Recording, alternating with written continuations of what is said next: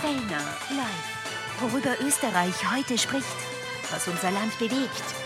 Fellner, unabhängig, unparteiisch und wirklich kritisch. Fellner live. Schönen guten Abend, willkommen bei Fellner Live am Mittwoch zu unserem oder Ihrem Lieblingsduell. Mittwoch ist ja der zuseherstärkste Tag, heute allerdings in anderer Zusammenstellung, denn Josef Schapp ist im wohlverdienten Skiurlaub, der macht Energieferien eine Woche, Dennoch haben wir gesagt, wir können auf unser Mittwochsduell nicht verzichten. Peter Westenthaler wie immer am Mittwoch zu Gast. Und heute zum ersten Mal freut mich ganz besonders der Soziologe Bernhard Heinzelmeier zu Gast im Studio. Kennen Sie aus anderen Fernsehformaten schon. Schönen guten Abend. Danke für die Einladung. Es gibt einiges zu diskutieren, Herr Westenthaler. Wir starten gleich einmal äh, mit einer ja, Politdiskussion, die jetzt die letzten Tage, muss man sagen, immer mehr hochkocht. Gestern ist der Kärntner Landeshauptmann Peter Kaiser rausgegangen, hat das, was viele Spatzen von den Dächern pfeifen, auch noch einmal offiziell gesagt, nämlich er würde sich eine große Koalition ist es ja nicht mehr, eine Neuauflage von SPÖ, ÖVP wünschen. Auch Gerhard Drexler ist dann rausgegangen, der steirische Landeshauptmann. Man hört auch aus dem Umfeld des Wiener Bürgermeisters, dass man das präferieren würde. Überhaupt dürften die Landeshauptleute da sehr dahinter stehen. Das ist ja etwas, vor dem Sie eigentlich schon viele Wochen hier warnen oder zumindest es äh, thematisieren dass da hinter den Kulissen eigentlich schon an so einer Koalition gegen Herbert Kickl gearbeitet wird? Naja, Verzweiflungstat. Ich möchte aber zuerst einmal einen schönen Gruß an den Josef, der jetzt gerade auf einer Skihütte sitzt und uns wahrscheinlich zuschaut, richten und freue mich schon wieder, dass er auch zurück ist. Danke dem Herrn Professor, dass er heute da eingesprungen ist. Freut mich. Respekt. Ich lese gerne Ihre äh, Kolumnen und schaue mir gerne Ihre Sendungen an, weil sie einfach horizonterweiternd sind und zwar völlig wurscht, von welcher politischen Richtung man kommt. Und das gehört einmal gesagt, in der Zeiten der allgemeinen Kakophonie des Mainstreams tut es gut und wohl, wo man auch einmal äh, unaufgeregte, aber sehr umfassende, grenzüberschreitende auch Meinungen hört. Das ist gut, deswegen freut es mich, dass wir heute unser Duell äh, auch bestreiten. Zu der Geschichte, also ich muss ehrlich sagen, die SPÖ schafft es ja, ähm, dass kaum ein Tag vergeht, wo sie nicht in irgendeiner Fettnäpferleine trifft. Äh, das ist, ist schon bemerkenswert, wie man selbst Montage politische betreiben kann. Und jetzt komme ich zu dem Punkt. Ja, wie kann mir als eingefleischter Politiker eines Formats wie des Herrn Ludwig oder auch des Herrn Kaiser eigentlich einfallen, dass in einem Wahljahr, wenige Monate vor einer entscheidenden Wahl, sag so, ja, wir basteln jetzt eine Koalition mit der ÖVP, mit der ÖVP übrigens, die der Herr Babler ja zu Recht massiv bekämpft. Also sie fallen ja den eigenen Parteivorsitzenden in den Rücken und geben uns her, wann es sein muss, als Steigbügelhalter der ÖVP, billig, billigst, weil ich sage das schon vor der Wahl, äh, und nur um den Kickel zu verhindern. Es geht immer nur darum, um eines, nur den Kickel zu verhindern. Und was man damit gleichzeitig macht und was beim Wähler ankommt, ist ja Folgendes. Ich setze mit solchen Aussagen von vornherein ein demokratisch legitimiertes Wahlergebnis außer Kraft. Denen ist völlig wurscht, wie die Wahl ausgeht. Sie sagen, mir ist es egal. Und wenn der Kickel 40 Prozent macht, wir machen eine Koalition gegen den Herbert Kickl und wenn es halt nicht mit, äh, mit der ÖVP alleine geht, dann nehmen wir alle anderen auch noch dabei. Also dieses Narrativ, das der Herbert Kickl auch perfekt bedient, alle gegen einen, einer gegen alle, wird noch fortgesetzt öffentlich mit solchen Aussagen. Und jetzt frage ich mich, was soll sich eigentlich ein Wähler denken, der sowas hört? Glauben die wirklich, dass er deswegen die SPÖ wählt? Weil die SPÖ sagt, wir machen sicher eine Koalition mit dieser hinnigen ÖVP. Das ist ja völlig kontraproduktiv.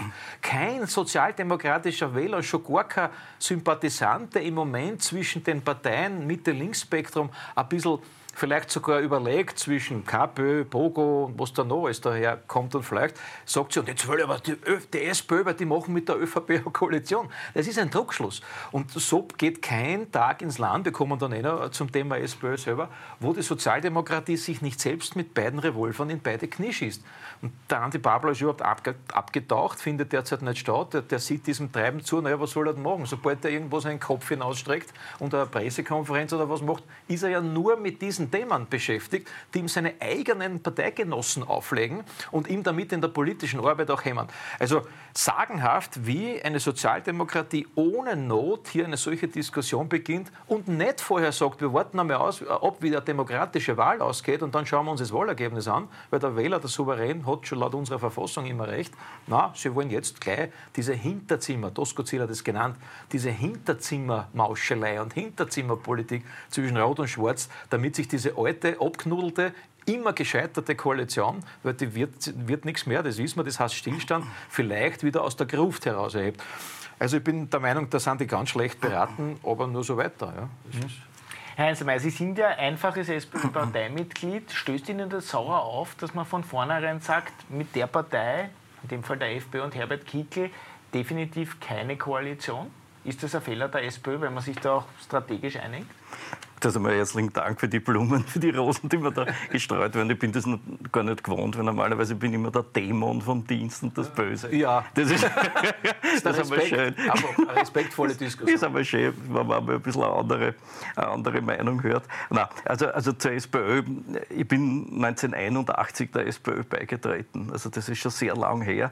Und ich habe seitdem eigentlich den permanenten Verfall dieser Partei beiwohnen dürfen. Ja, also ähm, wenn man mit Kreisky irgendwie anfängt nicht? und dann das, diesen Abstieg anschaut, ja, der da vollzogen wurde. Nicht? Da waren dann zwischendurch die Nadelstreifsozialisten, der Franitzky, der hatte die letzte, das, den, den letzten äh, ideologischen Restbestand, der da irgendwie diese Partei stabilisiert hat, so auszulöschen begonnen. Und dann sind eigentlich, äh, ich sage so, eigentlich nur mehr, nur mehr Opportunisten an der Parteispitze gestanden, die eigentlich nicht mehr in, in, dieser, äh, in, in der Tradition und auch in der Ideologie dieser Partei verankert waren. Und das, was wir heute haben, das ist das Ergebnis. Also ich, ich würde sagen, dass die Analyse von Herrn Westenthaler, die kommt da schon auf den Punkt. Also die Partei ist in Auflösung begriffen. Das ist es eigentlich. Man fragt sich, wo ist das Zentrum? Ne? Also der Pablo ist das Zentrum nicht. Das ist keine Frage. Der Pablo ist ein braver Provinzpolitiker ähm, aus Niederösterreich, der aus der Stammo-Cup-Tradition herauskommt. Also sehr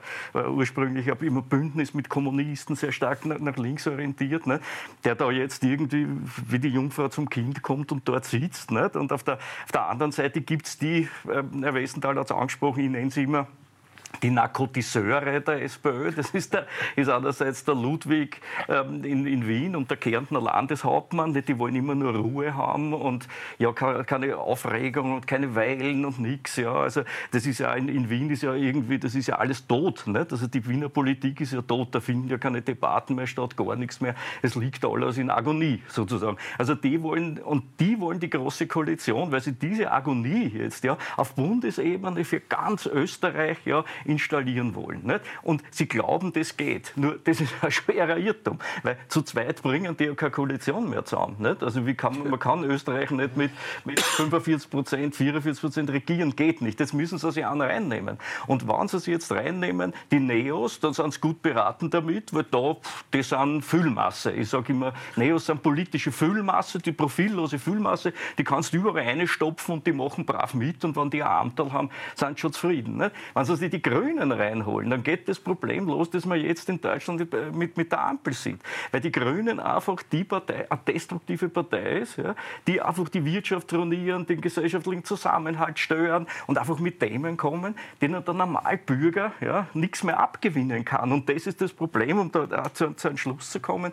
Also was ich sehe, ist, ist, der Wähler ist eigentlich still, aber entsetzt. Also das heißt, wenn wir in unsere Untersuchungen reinschauen, dem politischen System, so wie wir es heute haben, den Parteien vertrauen noch 14, 15, 16 Prozent. Das ist, das, ist, das ist schwankend. Den Medien übrigens vertraut auch niemand mehr. Also das heißt, die Wählerschaft fühlt sich verarscht und wenn sie die Wählerschaft verarscht fühlt, ja, dann, haben, dann, dann sieht man immer bei den Wählern Positionierungsprobleme. Also wo soll man jetzt hingehen, wo kann ich mich überhaupt noch einsortieren? Nicht? Und das ist die Chance für solche Leute wie den Marc Bogo. Nicht? Also der kassiert jetzt die Verzweifelten ab. Und das ist, was das, das Moderne oder Postmoderne ist, diese ironische Stimmabgabe. Also das, man gibt eine Stimme ab, ja, und das ist irgendwie ein ironischer Akt, vielleicht sogar ein bisschen ein zynischer Akt. Und deswegen werden, werden dem die Wähler zulassen. Also der Bogo ist ein Symbol der Verzweiflung an der Politik. Und die Nichtwähler, die wahrgewaltig sind, wird auch so ein Symbol sein. Also das, das steht uns bevor. Und da oben wird dann irgendeine, ähm, äh, werden dann zwei Narkotiseure sitzen, sitzen, ja, plus den, der, der, Füllmasse und werden halt das Land unspektakulär, aber, aber, aber, nicht besonders sinnvoll regieren. Sie gehen auch davon aus, dass sich SPÖ und ÖVP Nein. da zusammenfinden werden? Hundertprozentig. Also da muss man schon was sagen. Das ist einfach, das ist wie in Deutschland, das ist in Österreich, geht es der Politik, im Wesentlichen in der Politik darum, die Rechten das Böse, die Faschisten, die will man es immer mit welchen Begriffen draußen zu halten. Nicht? Und ich halte das eigentlich für einen demokratiepolitischen Wahnsinn, wenn ich ganz ehrlich bin. Mhm. Aber ist das nicht für den Kickel, muss man sagen, jetzt auch ein echtes Problem? Weil unabhängig davon, ob er jetzt über 30 Prozent, unter 30 Prozent kommt, er wird wahrscheinlich nicht in der nächsten Regierung sitzen. Oder glauben Sie, dass sich das dann mit der Dynamik der Wahl dann ja. doch noch einmal dreht? Also man muss immer, wir kennen das Phänomen vor der Wahl und nach der Wahl. Es werden immer Realitäten geschaffen. Also soweit äh, bin ich der Meinung, ist der Wähler schon noch entscheidend wichtig, dass er Realitäten schaffen kann und im Gegensatz zur ÖVP, SP und wahrscheinlich auch die anderen Parteien wie Neos und Grüne, weniger die FPÖ, weil der Kickel sagt immer, jedes Mal, wenn ich mal wieder einmal einer ausschließt, sagt, okay, ich halte mich ans Wahlergebnis. Ich bin ein Demokrat.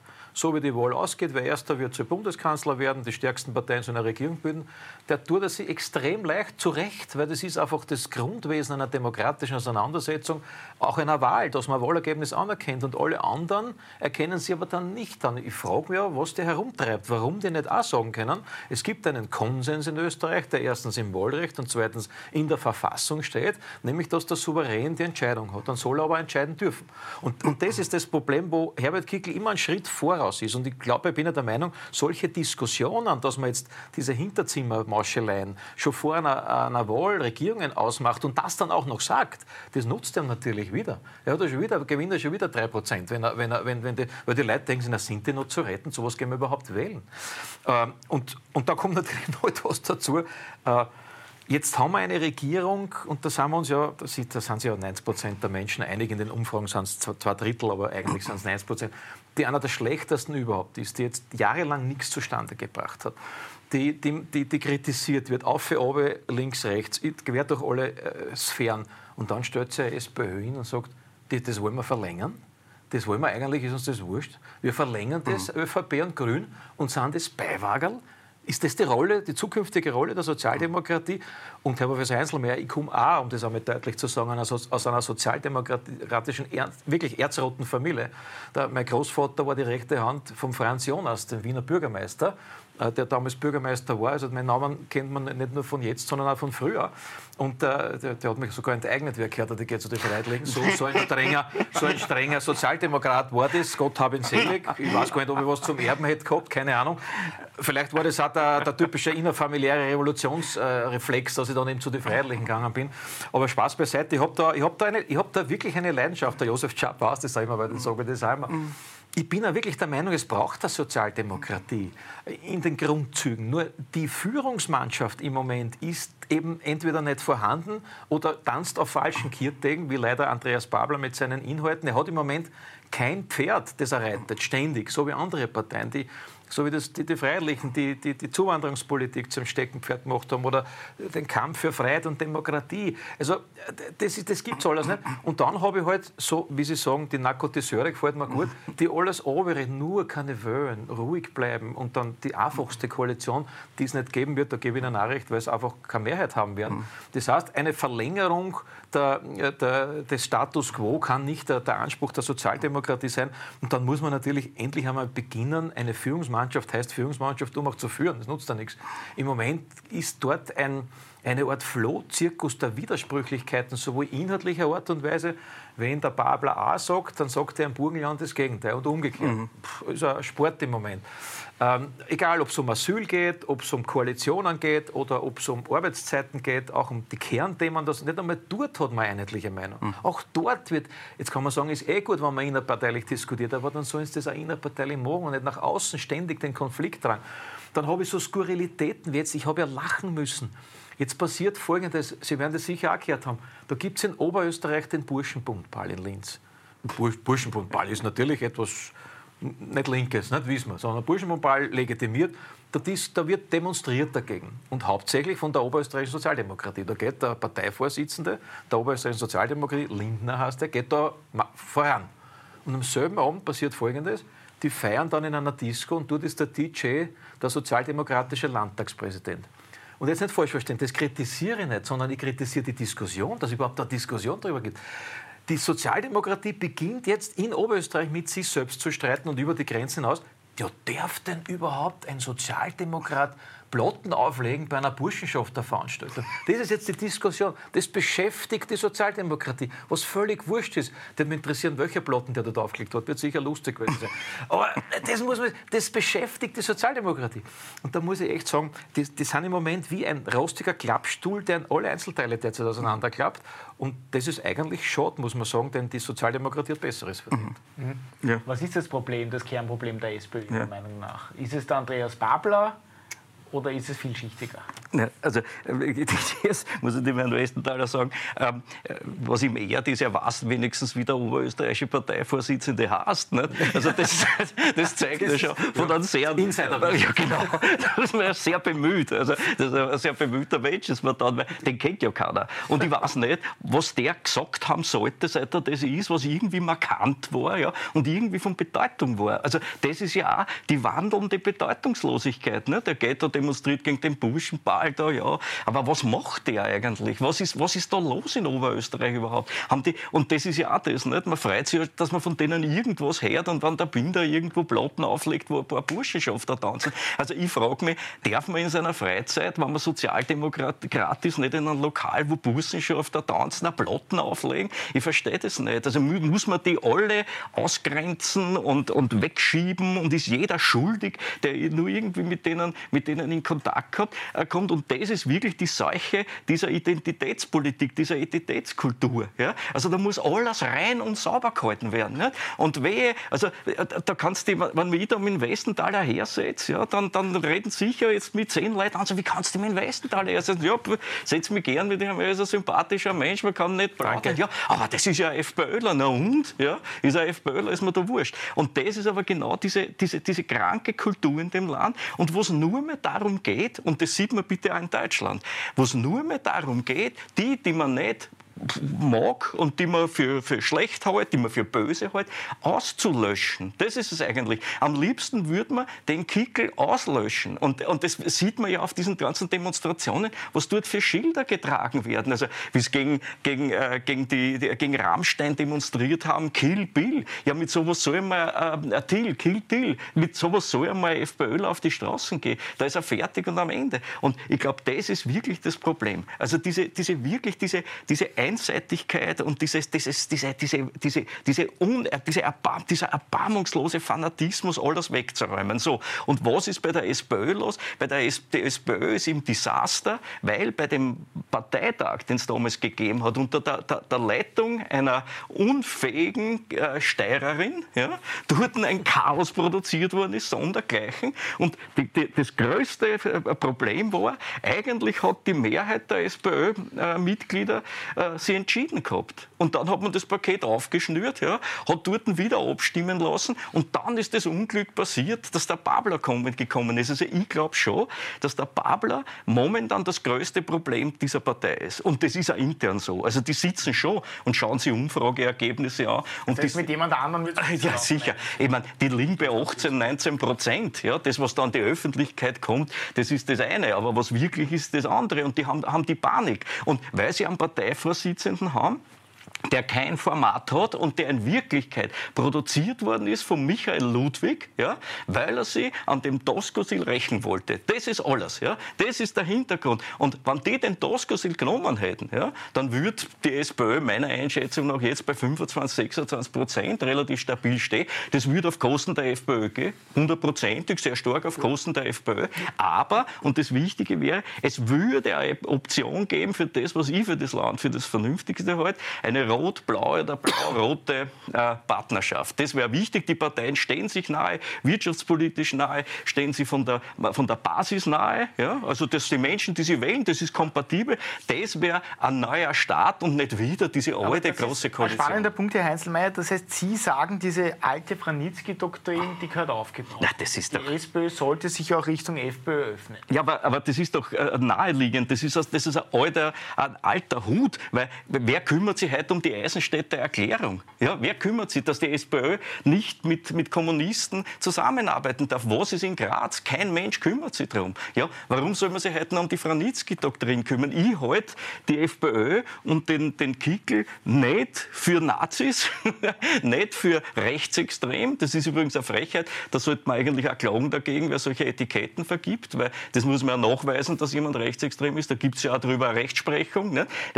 Es müssen, müssen ja, wenn man sagt, das ist ein Faschist, das ist ein Nazi, müssen ja Bestandteile des NSDAP-Parteiprogramms bei dieser Partei vorkommen und das muss auch vertreten werden. Also, äh, also die, das ist alles Unsinn. Ja? Also das sind, das sind äh, extreme, linke, Verrückte, die solche Etiketten ver vergeben. An dem muss man sich nicht orientieren. Das sind vernünftige Menschen, ja? die haben genauso wie die SPÖ ein bisschen einen nahen Rand. Das gibt es überall. Ja? Das muss man, äh, der wird dann eh neutralisiert und mit denen muss man, glaube ich, zusammenarbeiten. Und das wäre eine Perspektive für das Land. Aber würde es die SPÖ nicht zerreißen, Ihrer Meinung nach, wenn sie sich jetzt wirklich zur FPÖ hin öffnet? Sie haben das ja auch schon oft anklingen lassen, dass da sehr viele eigentlich Schnittmengen da wären zwischen SPÖ und FPÖ und dass es aus Ihrer Sicht ja mal sinnvoll wäre, die ÖVP in Opposition zu schicken. Absolut. Wenn du hast eine Partei, die seit gefühlten tausend Jahren in der Regierung sitzt, wie die ÖVP, dann wird es Zeit, dass er sich mal erneuert. Und jeder, sogar ÖVPler sagen das mittlerweile. Wir müssen uns einmal, es würde der ÖVP gut tun. Ich kümmere mich sogar um die ÖVP. Es würde ja gut tun, eine Zeit lang mal in die Opposition zu gehen und erneuern, weil einfach zu lange an der Macht und zu viel Macht dann auch Machtmissbrauch bedeutet. Und das sehen wir ja jetzt an allen Ecken und Enden. Mhm zum Teil bis in die Gerichte hinauf. Also da passiert ja einiges. Und ich habe nie den Berg gehalten, wenn man in diesem Land tatsächlich eine Wende haben will, weg von der jetzigen Politik, dann muss man diese Wende auch benennen. Und diese Wende würde bedeuten, dass wir überhaupt eine völlig neue Regierung aus zwei Parteien, die eben noch nicht in der Regierung sind. Und das wird ein Wahlergebnis möglicherweise auch hergeben. Wir werden sehen. Wir müssen das abwarten, ob es erstens ausgeht, zweitens äh, im Moment ging sich gerade einmal knapp aus, aber aufgrund der Stärke eher der FPÖ. Äh, und warum soll man nicht, wenn man eine Wende in dem Land, und die Wendestimmung ist größer als zuvor, ich noch nie so eine Wendestimme erlebt. Die größte Wendestimme der Geschichte, die ich persönlich miterlebt habe, war 1999 damals, wo die FPÖ erstmals zweitstärkste Partei wurde und wo es auch äh, genau eben diese große Koalition gab, die man nicht wollte. Ob die Wendestimmung jetzt ist noch viel höher, viel größer. Und da kann ich nicht als Partei, die ernsthaft gegen das jetzige Establishment auftritt, sagen, ich verlängere das dann und mache eine Koalition mit denen. Also strategisch schwerer Fehler äh, der Sozialdemokratie. Und ich, ja, ich glaube, dass in der Sozialdemokratie gar nicht einmal so wenig sind. Das hat eine schweigende, Mehr, eine schweigende Minderheit, nur die wächst. Mir kommt das auch vor. Ich habe genügend Kontakte und auch bekannte Sozialdemokraten, die sagen, bevor wir mit dieser ÖVP was machen und schon gar nicht mit den Grünen, müssen wir uns einmal öffnen und überlegen, mit den Freiheitlichen einmal zu, drüber zu, zu diskutieren und aufzuhören, eine Partei ständig, nur dazu mit sehr schlechten Argumenten zu dämonisieren. Mhm. Denn auch für die Sozialdemokratie, jetzt aus egoistischer Sicht, ist, kann es doch kein Ziel sein, mich auf Jahre und Jahrzehnte aus dem Spiel zu nehmen, mir eine, Op eine Option zu nehmen und dann natürlich abhängig zu sein von einer ÖVP und einer Drittpartei, dort Steigbügelhalter zu mhm. sein. Äh, und zum Thema, zum Thema Rechts- und Rechts Rechtsextremismus, das passt so hinein in diese Diskussion. Der andere, es wird nicht mehr argumentiert, es werden keine Argumente mehr ausgetauscht, keine Inhalte, sondern äh, wir haben eine sich in der Wählergunst derzeit dezimierende Linke, die als einzige Antwort hat, die Auslöschung, wie es Heinzelmeier auch schreibt, in der Diskussion natürlich, nicht die gewalttätige, das ist mir schon klar, aber in der Diskussion die Auslöschung des Gegners. Alles, was der Gegner sagt, in dem Fall ist es der Außenfeind Kickel, mhm. ist grundsätzlich voll böse und schlecht. Das heißt, wir haben eine eine ideologische Werteverschiebung in der Diskussion. Am besten sieht man das im Moment in der Diskussion, was ist rechts und was ist rechtsextrem. Äh, und das hat ja der Herbert Kickl, das ist ein typisches Beispiel. Bei der Neujahrsrede hat der Herbert Kickl Folgendes gesagt. Er hat gesagt, wir, wir sehen in den vergangenen Monaten eine Verschiebung dieser Wertediskussion und zwar alles, was eigentlich normal und Mitte ist, wird als rechts eingestuft und alles, und jetzt kommt der nächste Schritt. Seit ein paar Wochen mit den ganzen Demonstrationen, wo ja nicht rechtsextrem draufsteht, sondern die Demonstrationen sind ja gegen rechts. Gegen ein, ein, demokratisches Spektrum, sagt man, alles, was rechts ist, ist jetzt sogar schon rechtsextrem. Und rechtsextrem. Und da hat er diese, diese Aufzählung genannt, wenn du heute gegen die Klimahysterie auftrittst, bist rechts. Wenn du gegen den Corona-Wahnsinn auftrittst, bist du rechts. Wenn du eine Tracht tragst, bist rechts. Wenn du das traditionelle Familienbild hast, wo es eben Vater, Mutter gibt, bist rechts. Wenn du nicht gendern tust, bist rechts. Wenn du am Sonntag grillen tust und der Fleisch isst, bist rechts. Und so geht das eigentlich in die Gesellschaft hinein. Und wenn du das alles addierst, kommst du eigentlich drauf, rechts ist die Mitte der Gesellschaft im Moment. Es ist halt so. Und weil das so ist, kommen jetzt dezimierte Linke her, leider auch in der Sozialdemokratie, aber meistens noch mehr Linke, und sagen, Pfui, das ist alles böse. Das heißt, alles, was nicht, was nicht konform unserer Meinung ist, ist grundsätzlich böse und rechtsextrem. Und da gebe ich auch völlig recht, komm schon zum Schluss, eigentlich müsste man eine neue Diskussion führen, ob die Bezeichnung rechtsextrem nicht glockbar ist. Weil, weil die ist ganz genau definiert. Und da gibt es zwei ganz wesentliche Punkte. Das eine ist die Ablehnung von Demokratie und Parlamentarismus und die zweite ist Gewalt. Das sind zwei wichtige Säulen des, des Rechtsextremismus. Das sollte man mal bedenken. Und, es, und dass dann sich ein Bundeskanzler sogar herstellt, in seiner Verzweiflung, weil er halt bei den Umfragen auch schlecht ist, ein Bundeskanzler und nur zur Spaltung und Polarisierung mit dem Oppositionschef, den als rechtsextrem abstempelt, ist ein starkes Stück. Meiner Meinung nach müsste das auch rechtlich verfolgt werden. Mhm. Aber jetzt haben wir gesagt, der Diskurs hat sich anscheinend nach rechts verschoben, oder es wird zumindest äh, so dargestellt, als dass er sich nach rechts äh, verschiebt. Auf der anderen Seite rückt die SPÖ sehr stark nach links unter Andreas Babler. Viele Positionen, die man eingenommen hat, klar linke Positionen. Ist es klug von der SPÖ, dass man, sage ich einmal, jetzt versucht, hier so stark dieses linke Eck oder die linke Seite äh, zu bedienen? Oder verliert man damit nicht einfach Wähler der Mitte? Ja, man verliert natürlich, äh, natürlich Wähler der Mitte.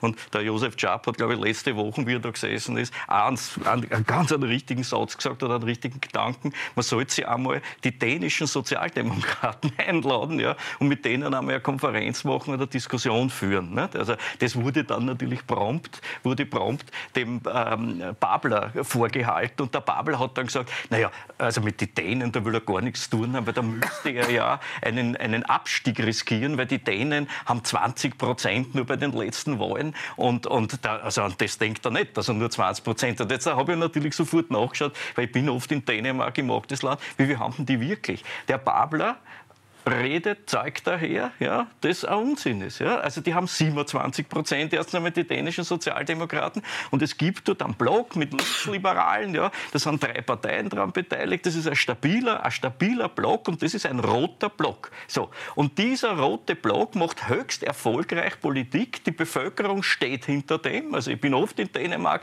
die sind stolz auf ihre Politik und ihre Regierung und wissen Sie, was das Ergebnis ist? Das Ergebnis ist, die Dänen haben im Jahr Jahr 2023 ja, 3000 Asylanträge gehabt, nicht ganz. Österreich 60.000. So, und das ist genau der Punkt. Und dann der Pabler sagt, diese Asylpolitik, ja, wie sie jetzt gemacht wird, die wieder fortsetzen und noch dynamisieren, ja, dann, dann vertreibt er die Menschen. Weil nämlich der normale Mensch sagt, ich will gern helfen, ja, und wenn wirklich wer arm ist und Unterstützung braucht, soll er kommen, nichts. Aber das, ja, was da ins Land kommt, das hilft uns nichts. Nein, im Gegenteil, es schafft uns nur Probleme. Und da sind wir schon beim zweiten Thema, innere Sicherheit. Ja. Die Leute fühlen sich unsicher, vor allem in Wien. Wien ist ein heißes, unsicheres Pflaster geworden. Ja. Wir haben auf armer Delikt, Massenverge Gruppenvergewaltigung. Von dem war früher Karet. Wir haben Machettenmorde, ja?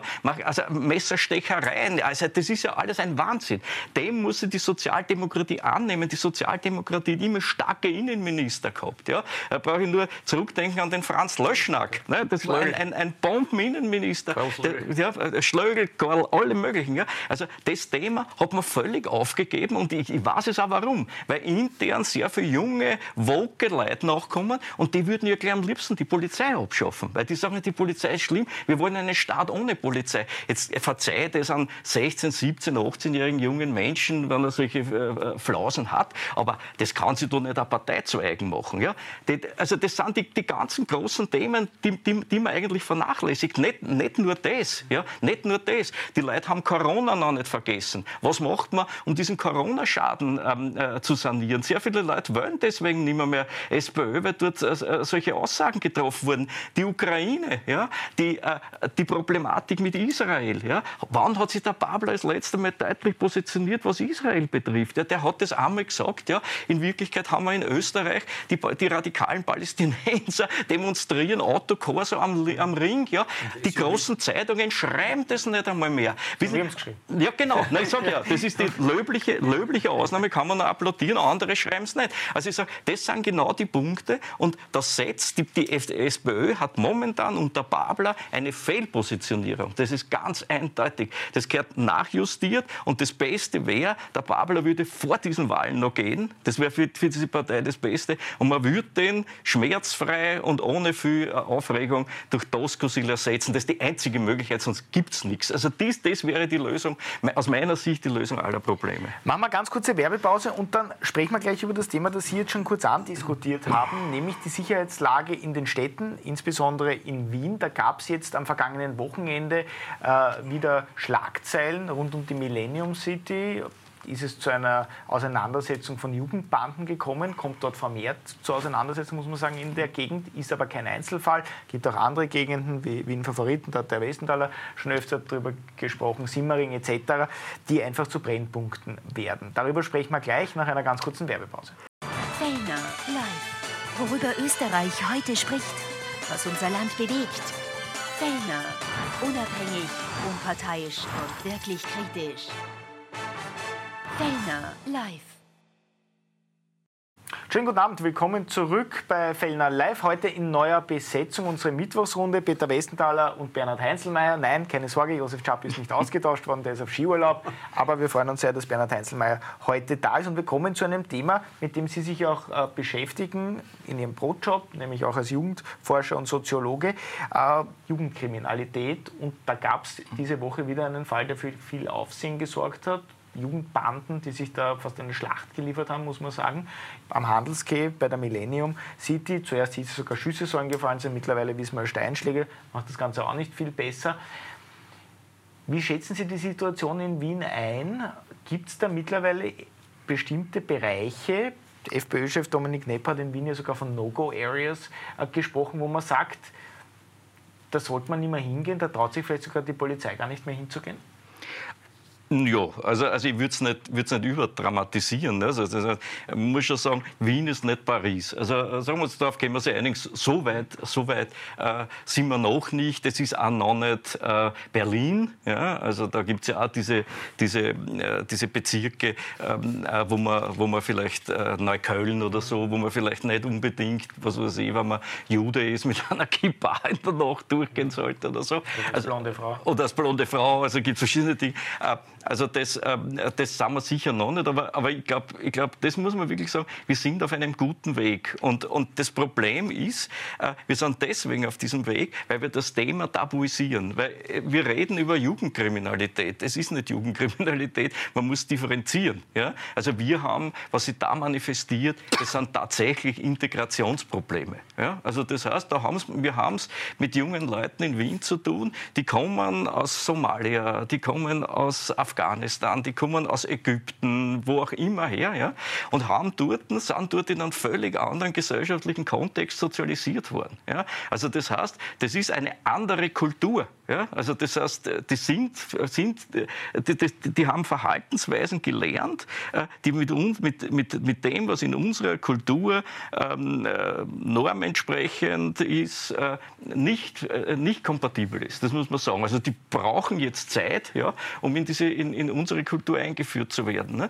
Und das klassische Muster ist diese Zusammenrottung und sind die Banden. Also das heißt, die Bandenkriminalität haben wir in Wien schon einmal gehabt, vor 30 Jahren. Da habe ich selber eine Studie gemacht, waren damals auch in erster Linie Jugendliche mit Migrationshintergrund. Ist so. Das flammt jetzt wieder auf.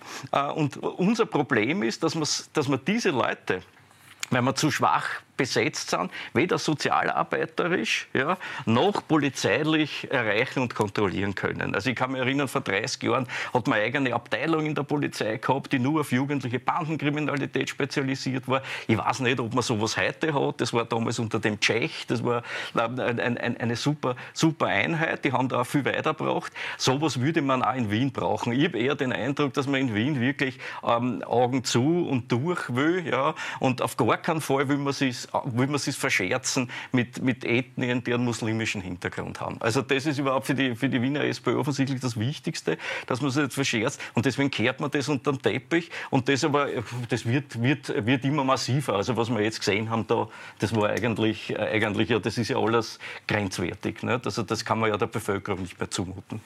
Gibt es Gegenden, wo Sie sagen, da gehen Sie nicht mehr hin? Oder da würden Sie Ihren Freunden, Familienangehörigen sagen, geht es dann nicht mehr? Ja, ich, ich, bin eigentlich recht, ich bin ein hart gesotten. Wenn du einen Favoriten aufwachst, dann erlebst du eh alles. Also das würde ich nicht sagen, aber es gibt Gegenden, wo es mir erzählt wird, Prater-Gegend zum Beispiel, 15. Bezirk gibt es Gegenden, jetzt halt gerade aktuell die Gegend um die Millennium City. Also da hat der NEP insofern, jetzt nicht für ganz Wien, aber für einzelne Areas schon recht, dass es dort schwieriger wird, weil eben dort die Kontrolle verloren gegangen ist. Und um das geht es, es geht um Kontrolle, mhm. ähm, die es einfach nicht mehr gibt und eine Politik, die halt da wegschaut. Und wenn man historisch sich anschaut, dann, dann, dann hat die Integration relativ gut funktioniert. Äh, was betrifft die Gastarbeiterwelle der 80er Jahre bis in die 90er Jahre. Am Anfang hat es da auch Probleme gegeben. Die sind aber mittlerweile nicht mehr, mehr das Problem. Die haben schon selber ein Problem mit den neuen Zuwanderungswellen. Wir sind sogar schon so weit, ich würde nur das auch sagen, daran, dass die überwiegende Mehrheit der hier lebenden türkischen äh, äh Menschen recht gut integriert ist. Aber wir haben jetzt ein völlig neues Problem. Da hat Heinzel mehr recht. Wir haben jetzt eine Zuwanderung, eine, eine, eine Welle aus Ländern wie Afghanistan, Syrien, Somalia, kulturfremden Ländern, die überhaupt nichts anfangen können mit unserer Kultur. Und jetzt schaut man da weg. Und das ist eine Riesengefahr, dass man da wegschaut. Interessanterweise sind das genau auch die Länder, die bei der Vergabe der Mindestsicherung in Wien Nummer 1, 2 und 3 haben. Das heißt, die haben auch einen Grund, warum sie hierher kommen. Und deswegen bin ich ja sehr froh über die Diskussion jetzt, dass die, das müsste, die muss massiv geführt werden, ob es überhaupt Bargeld geben kann äh, für Zuwanderer, die nicht einmal noch da Staatsbürger sind oder die erst kurz da sind. Weil im Moment ist es so, dass die Somalier, Afghanen, Syrer in ihren Flüchtlingslagern in der Türkei Türkei oder irgendwo außerhalb äh, der europäischen Grenzen sitzen, in, in Gruppen und zu überlegen, wo geht man am besten hin. Und da ist Österreich ganz oben im Moment. Warum? Weil ich in Österreich ab dem ersten Tag, wo ich sage, Asyl einmal in der Grundversorgung bin, so fängt es einmal an. Nach ein paar Wochen wandere ich dann von der Grundversorgung in die Mindestsicherung. Mhm. Und da ist ja Wien auch ein Wahnsinn mit über 1000 Euro Grundversorgung, währenddessen in Oberösterreich 400 Euro. Mhm. Das heißt, der Tausender ist schon mal da. Dann kommen noch so gut ist dazu wie Klimabonus, der ja nicht äh, differenziert wird. Jeder Mensch, der in unserem Land ist, bekommt einen Klimabonus. Warum, fragt sich auch jeder. Bis hin dann zu den, zu den echten sozialen Systemen, Kinder, Familienbeihilfe. Also eine, halbwegs durchschnittliche Zuwandererfamilie, die, die ein paar Monate da ist, kriegt ja schon mehr Geld wie die berühmte Billerkassiererin oder die äh, durchschnittlichen Verdiensteinkommen da in unserem Land. Und das zeugt auch für Spannung. Nicht nur die Kriminalität, nicht nur die Problematik, die wir im Sicherheitsbereich haben, sondern natürlich auch die, die Einwanderung ins Sozialsystem. Und wenn man dann sich die Zahlen die nüchtern anschaut und jetzt erstmals, erstmals im Jahr 2023 ist das passiert, erstmals haben wir eine Mehrheit von Migranten in Wien mit 51 Prozent, alle nämlich. Und dann noch zusätzlich, das ist überhaupt die alarmierendste Zahl, weil die, die da Staatsbürgerschaft haben, die sind eh schon meistens integriert. Aber wir haben mittlerweile ein Drittel der Wiener Bevölkerung ohne Staatsbürgerschaft, ohne österreichische. Was ist denn das? Wieso, wieso kann das überhaupt passieren? Dass, dass wir einen so einen großen Bevölkerungsanteil haben, ohne Staatsbürgerschaft, die, die, der Großteil überhaupt kein Interesse hat an der Staatsbürgerschaft, sondern nur Interesse hat an sozialen Leistungen. Und da muss man hinschauen, das muss man sich anschauen. Und natürlich, es ist schon, es ist schon bedrückend, auch, auch bei uns im 10. Bezirk, also Frauen, und das ist jetzt No-Go, würde bedeuten, man kann überhaupt nicht mehr hingehen.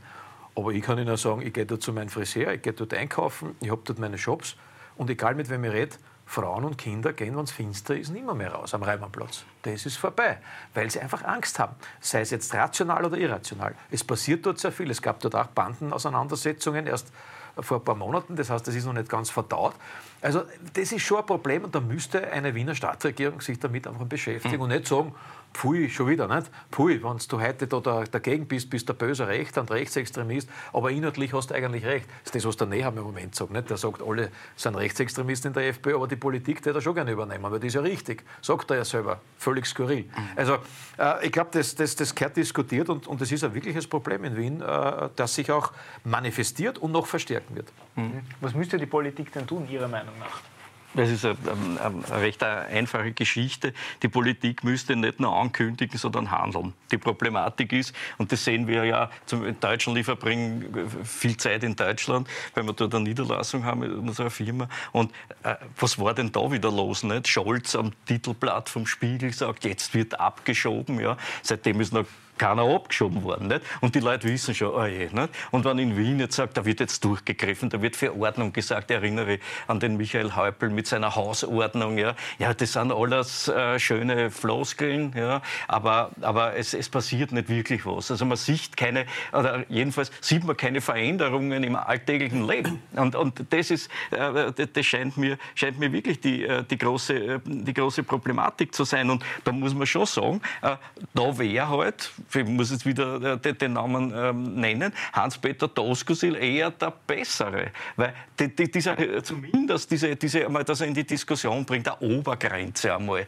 10.000. Das ist einmal irgendwas Handfestes. Ja? Ich meine, jetzt ist das nicht die Lösung aller Dinge. Nicht? Und der Herbert Kickl sagt, nein, er möchte überhaupt null haben. Ja? Äh, egal, aber die Leute müssen das Gefühl haben, da gibt es irgendwie eine Grenze einmal. Ja? Und das wird nicht jeder, wird nicht jeder, jeder durchgewunken.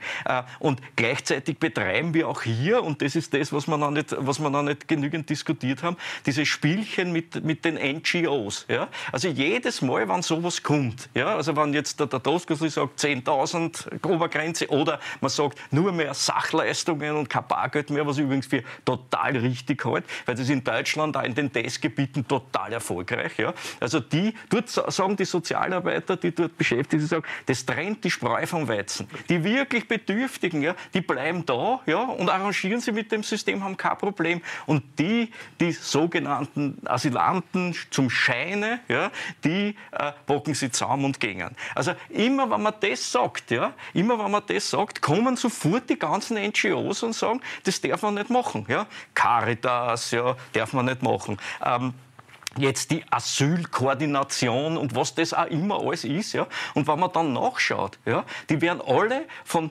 Bund und, und, und Land alle finanziert. Ja? Also die finanziert man und in Wirklichkeit sind die die, sind es die, die dann in der Öffentlichkeit ja, gegen so Vorschläge ähm, äh, ähm, agieren und letztendlich noch den Beitrag dazu leisten, dass alle die, ja, die sowas sagen, wie wir da jetzt diskutieren, sofort zum Faschisten äh, umetikettiert werden. Und das, das ist tatsächlich, tatsächlich ein, ein Skandal. Ich halte das für einen Skandal. Was da Geld reinfließt, ja, und das ist wirklich, fließt nur in Agitationsapparate, ja, in Agitationsapparate die gegen die Mehrheit der Bevölkerung agieren. Und das ist, äh, ist, ist skandalös. Also diese Dinge muss man in den Griff kriegen. Ich würde mich freuen darüber, wenn wir Sozialdemokratie in dem Land hätten, unter der Führung zum Beispiel von dem Hans-Peter Doskozil. Und wir könnten am Ende 2024 sagen, wir haben auch nur 3000 Asylanträge gehabt. Da würde ich sagen, super, da hast da, da hast was Gutes gemacht. Und die ganze Bevölkerung, glaube ich, oder die Mehrheit der Bevölkerung wäre damit auch einverstanden.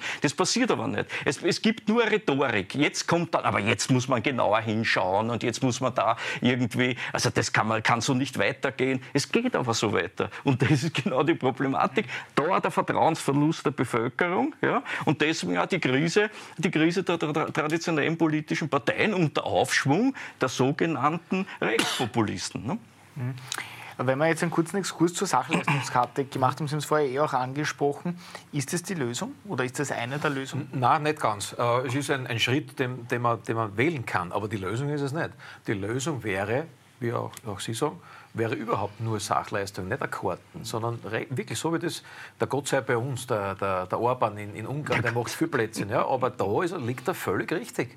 Und der hat es geschafft, in einem Jahr die Asylanträge auf 40, nicht 40.000, 40 im Jahr zu drücken. Warum? Weil dort keiner mehr bleiben will. Logisch. Wer sagt, warum soll ich in Ungarn bleiben, wenn ich ein paar Stunden nördlich in Österreich mir die Bockhändeln reinfallen in, in den Arm? Das ist ja, ist ja überhaupt keine Frage.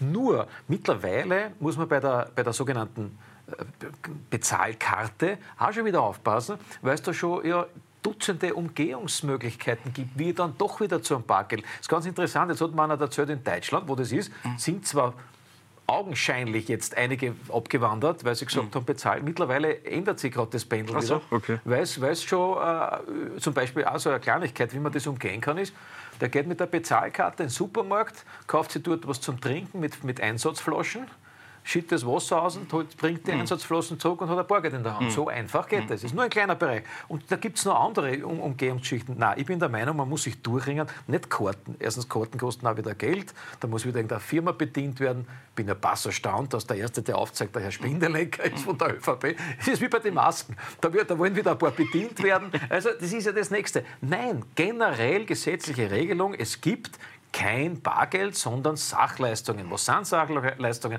Ein Anorak, ein Decken, was auch immer. Gut, ein Essen werden die Leute schon. Oder ein Essen, jetzt ist, oder keiner was dagegen. Wenn sie hier sind einmal, kann sie nicht verhungern lassen, ist mir auch klar. Aber kein Bargeld mehr, keine Mindestsicherung mehr. Die Mindestsicherung sollte überhaupt meiner Meinung nach an die Staatsbürgerschaft gekoppelt werden, wie übrigens alle sozialen Leistungen, weil dann würde man vielleicht einmal auf Dauer in den nächsten zehn Jahren auch diesen Riesenanteil von Nichtstaatsbürgern da endlich einmal ein bisschen entflechten, weil das kann ja nicht so weitergehen. Ich meine, wo sind wir denn? Und dann kommt der Sozialdemokratie um die Ecken und sagt, erstens wollen wir ein Wahlrecht für die auch haben, das wollen sie ja, und zweitens eine frühere Staatsbürgerschaft. Und da frage ich mich, wo geht das dann hin? Und zwar ist ja das auch sehr, sehr kurz gedacht, denn äh, glauben die wirklich, dass wenn plötzlich auch die Nichtstaatsbürger wählen können äh, und die noch alle eingebürgert, dass die dann ausgerechnet einen sozialdemokratischen Bürgermeister werden, die wollen doch einen ihresgleichen. Und das haben wir dann, das dauert vielleicht keine fünf Jahre, zehn Jahre, dann kommt irgendein sehr charismatischer Afghane, Syrer um die Ecken, der ein bisschen reden kann, den schicken sie in einen Rhetorikkurs. Na, und wenn die alle den wollen, bist du mit 30 Prozent Bürgermeister. So einfach ist das. Also da, da musst du ja wirklich aufpassen, was sich da schon langsam in, in, dieser, in dieser Stadt, vor allem ist es ja in Wien, was das betrifft, aber auch in anderen Ballungszentren passiert. Ich möchte aber noch auf einen Punkt kommen, das sind ja auch die Schulen. Was sich im Moment implodiert, ja das Schulwesen, gerade auch in Wien und in den Ballungszentren, weil du hier mittlerweile Schulklassen hast mit 70, 80 Prozent von Kindern, die die, die Sprache nicht sprechen. Und ich frage mich, wie soll dort Bildung und Wissen vermittelt werden, wenn du die Sprache nicht sprichst. Das funktioniert einfach nicht. Die wenigen, die Minderheit von, von österreichischen Kindern, können auch nichts lernen, weil die haben natürlich auch eine, eine Barriere. Und das ist auch eine Sorge im Moment, dass da auch viel zu wenig gemacht wird. Da, da, es, es, war, ich sage es halt jetzt einmal, weil ich halt, das war meine Zeit, es, es gab ein Volksbegehren. Ja? Äh, Österreich zuerst, vom Jörg Haider in den 90ern, das unglaublich verteufelt worden ist, Lichtermeer, alles war furchtbar. Naja, aber erstens sind zwei Drittel der Punkte heute umgesetzt und der Rest äh, wird diskutiert. Und damals war eine der Forderungen, es muss einen zumindest 30 Prozent Anteil der darf nicht höher sein von Kindern mit nicht deutscher Muttersprache. Und da geht es in allen Ländern im Moment hin.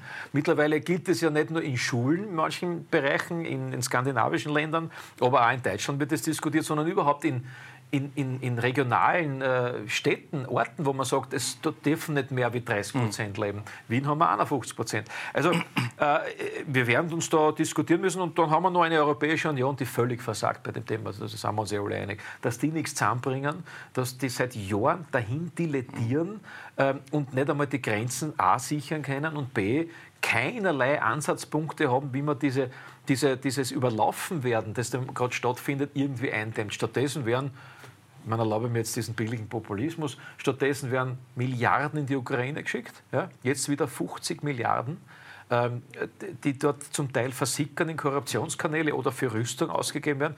Es war so nett, die Maria Rauch-Kallert war das, schon gerissen, die gesagt hat, naja, aber wir müssen da hinein äh, investieren, weil willst du, dass die, die Russen dann vor der Grenze Europas plötzlich stehen, wenn die, die, wenn die gewinnen gegen die Ukraine? Leider ist mir das damals nicht eingefallen, äh, mir ist es erst nach der Sendung eingefallen. Ist es nicht so, dass die Europäische Union gerade die Ukraine als Mitgliedstaat machen will? Also da wird ja gerade die, die, die, Aufnahme diskutiert. Sobald die Ukraine Mitgliedstaat ist, steht der Russ ohnehin an der Grenze von Europa. Das ist dann die Ukraine, die Grenze von Europa. Also das Argument geht völlig daneben. Und, und da, all dieses, dieses, diese Gemengenlage ist halt für viele Menschen, für den normal denkenden Bürger, und Sie wissen, wer das ist, die, die Masse der Wähler, alles nicht mehr nachvollziehbar, dass da Milliarden verschickt werden. Allein Österreich sendet 5 Milliarden Euro bis jetzt, 5 Milliarden. Da kannst du eine Steuerreform machen, die sich gewaschen hat. Und auf der anderen Seite wird, wird aber im Land nichts dafür getan, sondern nur schön geredet. Und das, ist, das rächt sich bei Wahlen sicher. Ja. Mhm. Die NEOS-Chefin Beate Meidel-Reisinger hat diese Woche sogar einen Treueschwur gefordert ähm, für jene, die zu uns kommen und die die Staatsbürgerschaft wollen. Was halten Sie davon? Ja, gut. Also ich, ich, muss zuerst einmal sagen, ich tue mir wirklich schwer und da merkt man offenbar wirklich seine sozialdemokratischen Wurzeln mit dem Herrn Westenthaler in einen Disput oder in einen Streit zu kommen, weil das meiste, was er sagt, finde ich grundvernünftig. Also es tut mir leid, dass ich da nicht mehr Muss für, nicht sein, für mehr Streit sorge, aber ich meine, das ist, es, es geht einfach nicht. Ich müssen das jetzt da künstlich da inszenieren und das bringt ja auch nichts, weil das schaut ja auch jeder nach. Also, äh, also das ist ja wieder eine, eine Schnapsidee. Ja? Also, diese, weil was ist denn ein Treueschwur? Ja? Ich meine, es wird heute überall geschworen oder seit Jahrhunderten wird geschworen und das, Wesentliche und das Wichtigste äh, ist, dass diese Schwüre alle gebrochen werden. Nicht? Also damit kann man ja, also da, da, das ist ja eine, eine, eine, eine Illusion ähm, über, über, die Moralität des Menschen. Also da glaubt man wirklich, wenn einer äh, einen Schwur leistet, ja, nicht? dann ist, äh, ist alles erledigt. Also das ist typisch, ich würde sagen, also das, das, das ist billiger, billiger Populismus also, also nahezu, nahezu lächerlich. Aber gut, ich, sage ja, ich habe die Neos schon einmal heute Füllmaterial genannt. Das ist indifferentes Füllmaterial, das schillert und nimmt diese mal jene Farbe an, völlig wurscht. Ja. Also dann kommt halt dort aus diesem Füllmaterial, erhebt sich ja der Stimme und spricht sowas in die Kameras. Ja, meine Güte. Ich, ich wollte noch eins noch dazu sagen, zu, zu, dem, zu dem was, was, was der Herr, Herr Westenthaler gesagt hat. Es wird ja diese, diese Sachleistungen, also das ist wirklich für mich ein ganz, ein ganz ein wichtiges Thema. Äh, und wie wurden jetzt eigentlich diese Sachleistungen vom, von, von, zum Beispiel von den Sozialdemokraten, wie hat man argumentiert oder, oder von den NGOs? Da muss man sich eins vorstellen, da ist der Wiener der Wiener Wirtschaftsstadtrat hat gesagt, ja, äh, man kann die Geldzuwendungen, die Geldzuwendungen nicht abschaffen, weil nämlich dann die Zuwanderer, die Migranten oder die ähm, Asyl, ähm, die, diese Asylanten äh, den Umgang mit Geld verlernen. Also jetzt muss man ehrlich sagen, ich denke mal, ist das wirklich alles sind das nur mehr Clowns und ist das alles ein Kasperltheater? Bei uns verlernt dann der Zuwanderer aus Somalia den Umgang mit Geld, der angeblich daherkommt, weil er keins hat. Ja? Also das ist, äh, das, das, ist, das ist eine, eine dermaßen, da fragt man sich, warum? Warum machen die das? Warum kann man nicht einfach sagen, wie in Deutschland, machen wir einfach einmal einen, ein, ein Pilotprojekt. Deutschland hat gesagt, da, was weiß ich, Sachsen-Anhalt oder wo in Sachsen, irgendwo, machen wir das das, schauen wir sich an, wie, das auswirkt, wie, wie, wie sich das auswirkt, wie die Leute damit umgehen können. Da begleiten wir das vernünftig, da wir es evaluieren. Ne? Nein, das wird, ähm, das wird sofort ab, abvoliert und hinten noch kommt schon die Caritas und die hat auch irgendwie ein, ein irres Argument, warum, weil das, da, da verletzt man wieder die Menschenwürde und was, was, was weiß der Teufel was. Also das heißt, ähm, ich würde wirklich dafür plädieren, ja, für, für, für eine Politik, ja, das einen, einen, einen realistischen Blick einmal auf dieses, dieses Ganze wirft und vor allem einmal nicht im Interesse einer allgemeinen, universellen Menschlichkeit handelt, sondern im Interesse der Österreicher und Österreicherinnen. Das wäre es einmal. Ja. Also wir denken immer so, das, ist, das mutet schon fast pubertär an, ja, immer in der, in, im, im Weltmaßstab. Nicht? Also es, und, und es geht immer so wirklich so in Kantscher Manier ja, um eine, um eine übergeordnete äh, äh, Moral, um einen, um, einen, um einen kategorischen Imperativ, an dem man sich zu orientieren hat. Das ist ja alles recht gut und schön. Aber wir müssen glaube ich, eine Regierung in Österreich, die hier gewählt wird und Politiker, die hier das, die Leute vertreten, die sind in erster Linie den Österreichern und Österreicherinnen verpflichtet. Und das sollen sie verdammt nochmal einmal angreifen, das Thema, und sagen, wir sind für das Land da. Jeder, die, ich kann mich erinnern an dieses wirklich wunderbare Interview, was der, der, der Herr Wolf, ich glaube, das war ein indischer, ein indischer Botschafter oder was, hat er, hat er im Fernsehen geführt. Ja? Und, der, und der hat ihm immer irgendwelche Vorwürfe gemacht, dass ihn Indien nicht im Weltmaßstab moralisch handelt. Ist auch Energieimporte aus Russland und so weiter gegangen. Und der hat immer gesagt, der hat immer zu ihm gesagt, Herr Wolf, ich bin Inder, ich bin ein indischer Politiker, ich bin in erster Linie den Indern verpflichtet. Ja? Und dann machen wir Gedanken über die weltpolitische Lage. Ja? Aber zuerst muss ich mich um meine eigenen Leute kümmern. Verstehen Sie das nicht? Und das ist in Wirklichkeit der Standpunkt, da man gedacht, endlich haben wir ein vernünftiger Mensch, den müssen wir heutzutage schon aus Indien importieren, damit wir endlich einen haben, der das einmal klar und deutlich sagt. Und das ist es. Das ist unser Problem. Und das ist, äh, und das ist gleichzeitig auch der Grund dafür, warum in Deutschland die AfD so gut liegt und in Österreich die FPÖ. Weil die ganz deutlich sagt, sagen, Österreich zuerst. Ja? Und die Leute haben da das Gefühl, es wird jeder besser behandelt als der autochtone Österreicher. Jetzt, jetzt sage ich noch ein Beispiel. Ein Beispiel. Ein guter Freund von mir äh, trifft sie mit mir und sagt, kommt im Übrigen aus den Tiefen der SPÖ, also tiefe Wurzeln hinein in die SPÖ und sagt zu mir, das einmal, ich muss dir jetzt eine Geschichte erzählen und was mich würde interessieren, was du dazu sagst. Ich habe einen, einen, einen Mitarbeiter gehabt, ja, ein braver Mann, ja, ähm, ist gekommen aus Afghanistan. Der hat bei mir gearbeitet, sehr, sehr fleißig und alles, ja, und, und alles bestens, ja, hat dann Deutsch kennen, alles. Nach zwei Jahren kommt er zu mir und sagt, ähm, Chef, ich höre jetzt zum Arbeiten auf. Dann sage ich, aber was ist los? Wieso arbeiten, hören Sie zum Arbeiten? Sagt er, naja, wir haben jetzt im, im, Nach, im, im, im Verfahren der, der, der, Familienzusammenführung ist jetzt gekommen, meine Frau, meine zwei Kinder und die, die, die, die, die Schwiegermutter ist auch da. Sagen wir fünf Leute. Wir wohnen auf 70 Quadratmeter und wir kriegen dreieinhalbtausend Euro. Und, er sagt, und mit dem Geld können wir gut leben und da muss ich auch nicht arbeiten. Ja? Also da ist mir lieber so. Und er sagt, sag mal, ist das nicht alles irre? Ja? Dann sage ich, natürlich ist das irre, weil es gibt welche, die kriegen noch mehr. Ja? Und das sind alles Dinge, ja, wo heute der normale Mensch dann sagt, sag mal, sind die eigentlich alle, alle ein bisschen? Ja? Und, und dann gehen sie halt und sagen, na, also dann, dann versuche ich es doch wirklich einmal mit dem Herbert Kickel. Ja? Und schau, vielleicht, vielleicht kann der an dem, an dem was ändern. Vielleicht kommt der äh, bringt der da ein bisschen einen, einen neuen, Geist, äh, einen neuen Geist rein. Ja? Also nur so, dass man das, das ist nicht alles, weil, weil in der Diskussion wird immer gesagt, was also die Menschen, die FPÖ wählen, die werden von so einem Dämon ergriffen und verführt. Ja? Das ist ja totaler Blödsinn. Das sind total pragmatisch denkende Menschen, die wollen eine Veränderung haben und die glauben, dass sie es durch die kriegen und durch die anderen nicht. So einfach ist das. Ja?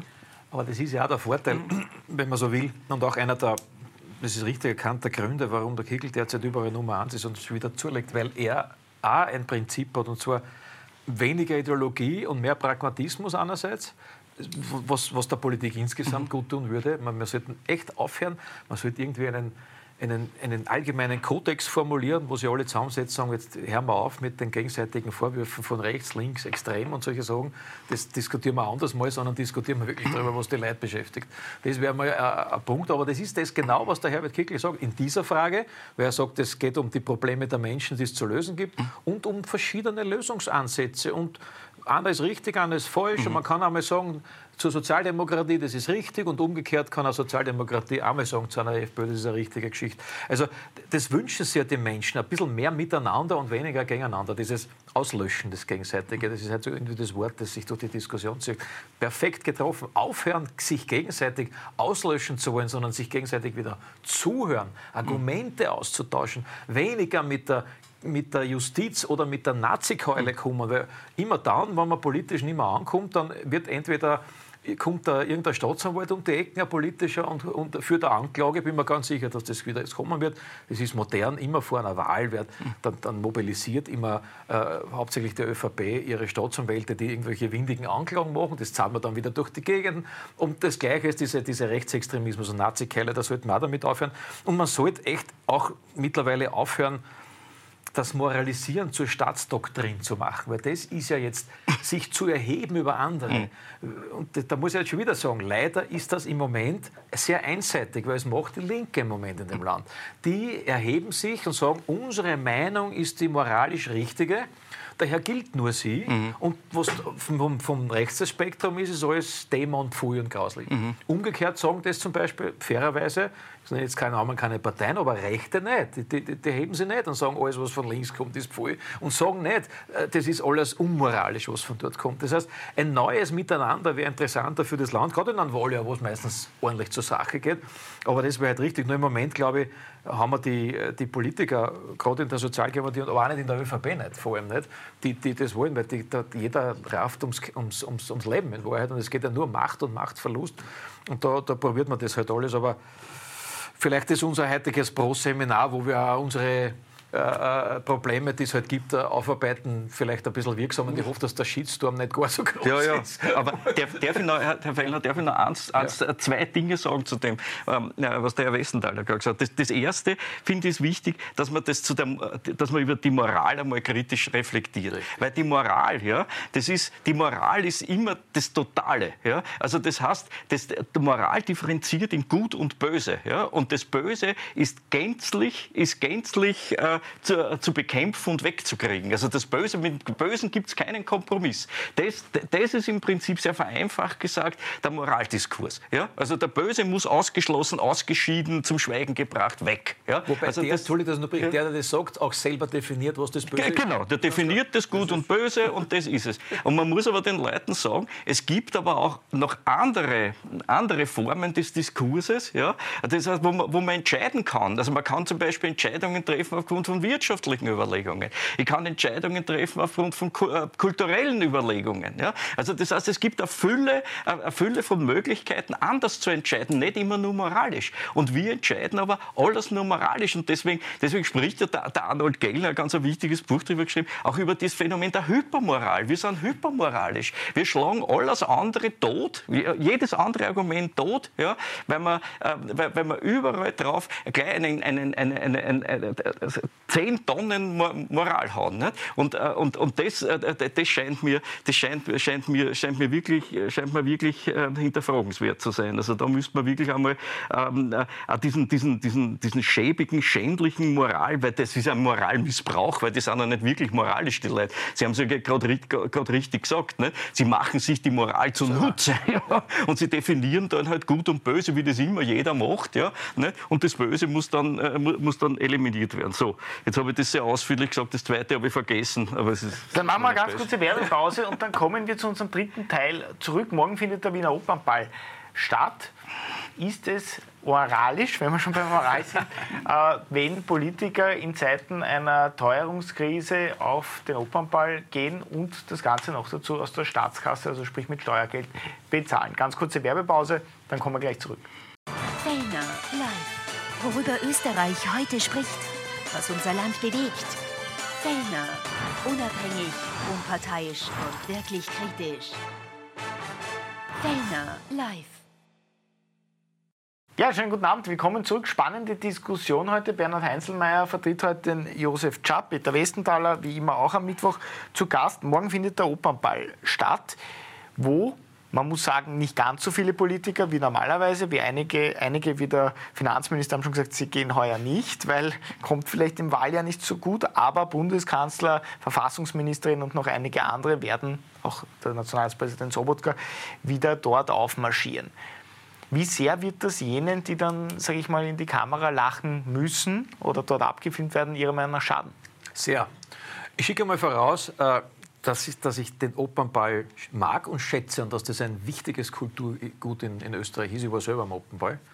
Nur ich schicke auch voraus, das habe ich mir alles selber brennt, wenn ich dorthin gehe. Ich habe keinen einzigen Euro äh, Steuergeld dort missbraucht oder ich bin eingeladen worden. Wenn du eingeladen bist, mhm. ist auch okay. Äh, das ist der Punkt. Und ich glaube, jeder kann auf jeden Ball gehen, was er will. Und der Opernball ist eine super Geschichte und äh, es sind viele Leute dort und es ist, kommen Prominente, Glanz und Klammer. Aber ich glaube, dass in einer Zeit wie diesen die Menschen, die morgen zu Millionen vom Fernseher sitzen werden, die Politiker, die da herauslachen, eher als Auslachen empfinden. Dass sie auf die, die obere Klasse, es ist so ein typisches Bild, die obere Klasse das Establishment, alle schön gekleidet mit Orden. Die Frau Edstadler überlegt noch, ob es ein Collier mit um 70.000 Euro oder um 50.000 Euro. Gebe ich jetzt gar keinen. Oder jetzt doch keins, dank, dank der Aufdeckung von der Zeitung Österreich. Äh, aber man sieht, man hat es ja wieder erwischt. Das heißt, die lachen ja die Menschen aus und das ist das, was mich ärgert. Ja, die sollen alle am Opernball gehen, aber sie sollen es selber zahlen. Ich verstehe überhaupt nicht, warum man einen, einen, an einem einzigen Abend 30.000 Euro, und so viel kostet ein Loge, Miete, Essen, Trinken, alles zusammen, warum man 30.000 Euro an Steuergelder für, an, in Zeiten wie diesen dafür ausgeben. Warum muss der Steuerzahler das zahlen? Wenn es alle, vom Vorjahr gibt es parlamentarische Anfragen, wenn es vom Vorjahr alles zusammenzählt, sind wir bei ungefähr 120.000 Euro Steuergeld, die da verbraten werden dafür, dass sich ein Herr Bundeskanzler und ein paar Minister es an Abend gut gelassen. Und das ist etwas, ich würde sogar, sogar noch mehr einschränken. Würden wir in einer Zeit leben, wo wir keine Inflation haben, wir haben derzeit noch immer die doppelte Inflationsrate wie im Euroraum. Also das ist hausgemacht. Würden wir in einer Zeit leben, wo wir keine Arbeitslosigkeit haben, wir haben derzeit Rekordarbeitslosigkeit von über 8 Prozent, 425.000 Menschen in Arbeitslosigkeit. Und da geht der Arbeitsminister am Opernball und klimpert mit den Manschetten. Ich meine, das ist ja alles so furchtbar. Wir, wir haben, wir haben äh, die höchsten Steuern in dem Land und wir haben noch immer Millionen Menschen, die sich heute das Leben nicht leisten können. Und in einer so einer Zeit würde ich persönlich nicht auf den Opernball gehen, weil es einfach ein schlechtes Bild macht und weil alle glauben, das ist auch nicht empathisch und das ist auch nicht sehr sympathisch. Und wenn ich aber unbedingt dorthin gehen will, weil ich so ein Balltiger bin, dann soll ich mir einfach selber. Und keiner kann sich mehr aufregen. Und das ist der Punkt. Unterscheiden wir, haut es kein Steuergeld raus, geht es auf den Ball, macht es dort, was wollt, aber bitte nicht um das Geld der Österreicherinnen und Österreicher. Das ist der einzige Appell. Ansonsten, feel free, macht jeden Tag einen Opernball, aber nicht auf Steuerzahlerkosten. Ist es unmoralisch in einer Zeit, die wir jetzt gerade erleben, eben auf so einen Staatsball zu gehen und dort auf Steuerkosten sich dann einen schönen Abend zu machen? Ja, wir sind eh schon wieder bei der Moral angekommen und offensichtlich ist es ja wirklich so in uns allen drinnen, kennen wir überhaupt nichts mehr, ähm, wie der Nietzsche gesagt hat, jenseits von Gut und Böse betrachtet. So, das ist immer gleich, ist immer gleich mit, einem, mit, mit, einem, mit einem moralischen Urteil verbunden. Ich persönlich bin ja der denkbar schlechteste, schauen Sie mir an. Äh, ich passe am wenigsten in, die, in einer Ballkultur und schon gar nicht zum Opernball. Und ich muss ganz ehrlich sagen, ich bin am Bällen mein ganzes Leben gescheitert. Nicht? Ich bin in die Tanche gegangen und habe dort die schlechtesten Bewertungen gekriegt gekriegt, weil mein, unser Bar mit meiner damaligen Freundin war das einzige, wo die Frau geführt hat. Nicht? Also, war, also ab dem Zeitpunkt habe ich gewusst, da stimmt was nicht. Das ist auch körperlich für mich ich, nicht machbar. Also insofern bin ich nicht so begeistert, äh, begeistert und das Ballthema ist für mich komisch. Aber was, mich, was mir an dem Opernball gefällt, ich muss auch zugeben, ich habe in meiner Jugend gegen den Opernball demonstriert, man verzeihen mir das, seine Jugendsünde. Ja, was mir am Opernball gefällt, ist, dass das der Tag ist, an dem die die Oper als einzige Mal einen Gewinn macht. Und das, weil alles andere wird ja subventioniert. Ja. Ich meine, man muss auch nicht vergessen, in der Oper nehmen die Reichsten halt Platz und die, der, einzige, der, der, einzelne Platz ist am höchsten von allen Theatern in Österreich subventioniert. Ist ja, müsste man ja auch mal drüber, drüber nachdenken, über sowas, und das, ähm, das passiert. Also es gibt ja auch, was weiß ich, eine Theaterkultur in den USA, da leben Theater äh, am freien Markt. Bei uns in Österreich, glaube ich, gibt es kein Theater oder wenige Theater, die das schaffen. Also also insofern finde ich es gut, dass da was reinkommt. Ja, so. Das Problem bei dem Opernball jetzt sehe ich so, wenn die Zeiten gut sind und das Volk zufrieden ist, ja, dann schauen sie die gern sowas an und sind ja auch ein bisschen stolz auf ihre Elite die dort ist. Das schaut man sich gern an, wie die tanzt. Und sagt, da schaut es an, die Frau, und sagt, die hat ein schönes Kleid an und so weiter und so fort. In Zeiten wie diesen, ja, wo eigentlich ja, die ganze Republik am Zaunfleisch dahergeht, ja, den, den Leuten es schlecht geht. Ich meine, ich habe heute nur in der Presse gelesen, ja, Eigentumsbildung fast nicht mehr, mehr möglich, Eigenheim kann man sich nicht mehr, mehr leisten, ja, ne, dass es geht, geht alles nicht. Ja. Ähm, also das heißt, die, diese Heiselbauer-Mentalität, man darf sich nicht einmal, kann sich nicht einmal mehr eigenes Haus kaufen, das merkt merkt man in den, in den, äh, in, in den Umfragedaten, Inflation ist hoch, da, äh, man kann sich den, Sonntags, äh, den Samstagseinkauf nur mehr schwer leisten. Es gibt ja viele so, viele so Dinge, man fühlt sich, man fühlt sich unsicher, ja, ähm, etc. etc. Man hat das Corona-Regime gerade hinter sich, wo, die, wo man den, den, den, den, den Staat plötzlich als, als Leviathan gesehen hat, der plötzlich der seine, seine, seine Machtseite zeigt und vorher war er immer nur der Treusorgende und so. Und in so einer Zeit, wo das alles zusammenkommt, tragen die Leute den Fernseher auf und ich glaube, sie betrachten dann das Geschehen dort mit ein bisschen an Ressentiment, ein bisschen an Hass. Also ich glaube, ähm, äh, das äh, wird irgendwie keinen positiven Beitrag äh, leisten zum Image der Politik und vor allem, ja, was ich auch nicht glaube, ist, dass die Leute glücklich sind, dass da vieles auf Staatskosten äh, passiert. Weil ich weiß nicht, da wird dann auch wieder unser Austro Biden dort sein, ne? der wird sich dann dort auch in die Dings stellen, in die, in die, äh, in, wird auch sein Gesicht Gesicht einhalten und da weiß man schon, was das wieder kostet, dass der dort hingeht und die verschiedenen Logen und ich weiß nicht was. Ja? Also äh, das scheint mir dann doch vielleicht, also ich würde es nicht moralisch jetzt gleich bewerten, aber, aber symbolisch äh, ist nicht unbedingt, ähm, ist momentan nicht hilfreich. Ich glaube, es ist nicht hilfreich. Man soll jetzt ein bisschen ein bisschen over, overkochen, die ganze Geschichte. Naja, und in, vor allem in Anvalio ist es äh, uns, unter uns äh, gesprochen noch schlimmer, weil die, ja die Wahl unmittelbar bevorsteht und die Leute sich das halt alles merken.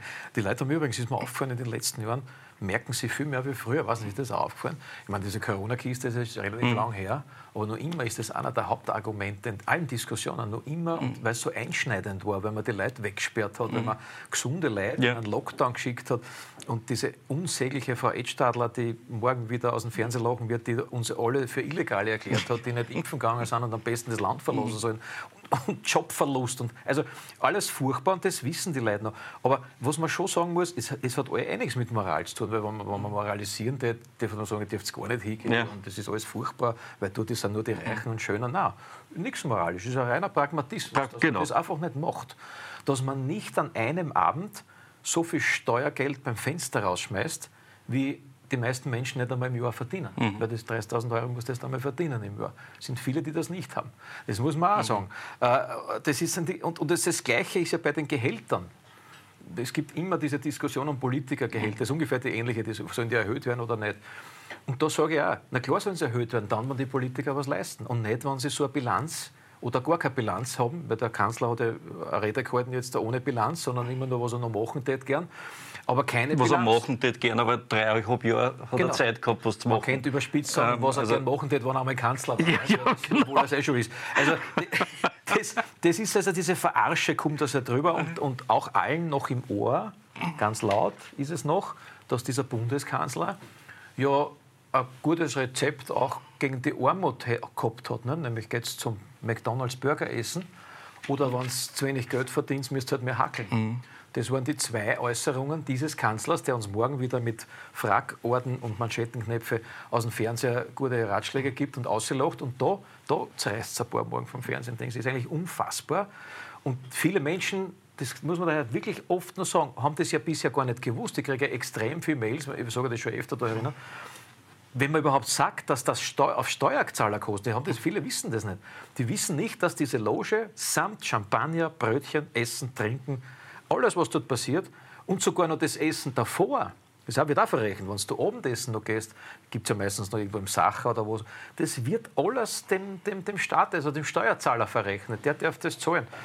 Und da, glaube ich, bin ich auf der sicheren und richtigen Seite, wenn ich sage, dass die Menschen das auch so sehen und sagen, mein Steuergeld könnt ihr eigentlich besser ausgeben mhm. in Zeiten wie diesen, wo eh nichts da ist mhm. und nicht für einen Opernball. Und wenn es am Opernball, die verdienen alle, der Kanzler verdient, glaube ich, eh so viel im Monat, wie er Losch kostet, der wird es leisten können.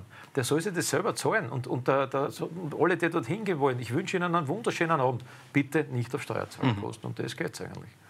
Meine Herren, war eine sehr spannende Diskussion. Ähm, Herr Einzelmeier, vielen Dank, dass Sie heute zu uns gekommen sind. Die Urlaubsvertretung. Bald die Urlaubsvertretung, vielleicht auch mal in einer anderen Runde hier bei uns zu Gast. Für heute sind wir am Ende angelangt. Ganz kurze Werbepause, dann geht es hier gleich weiter.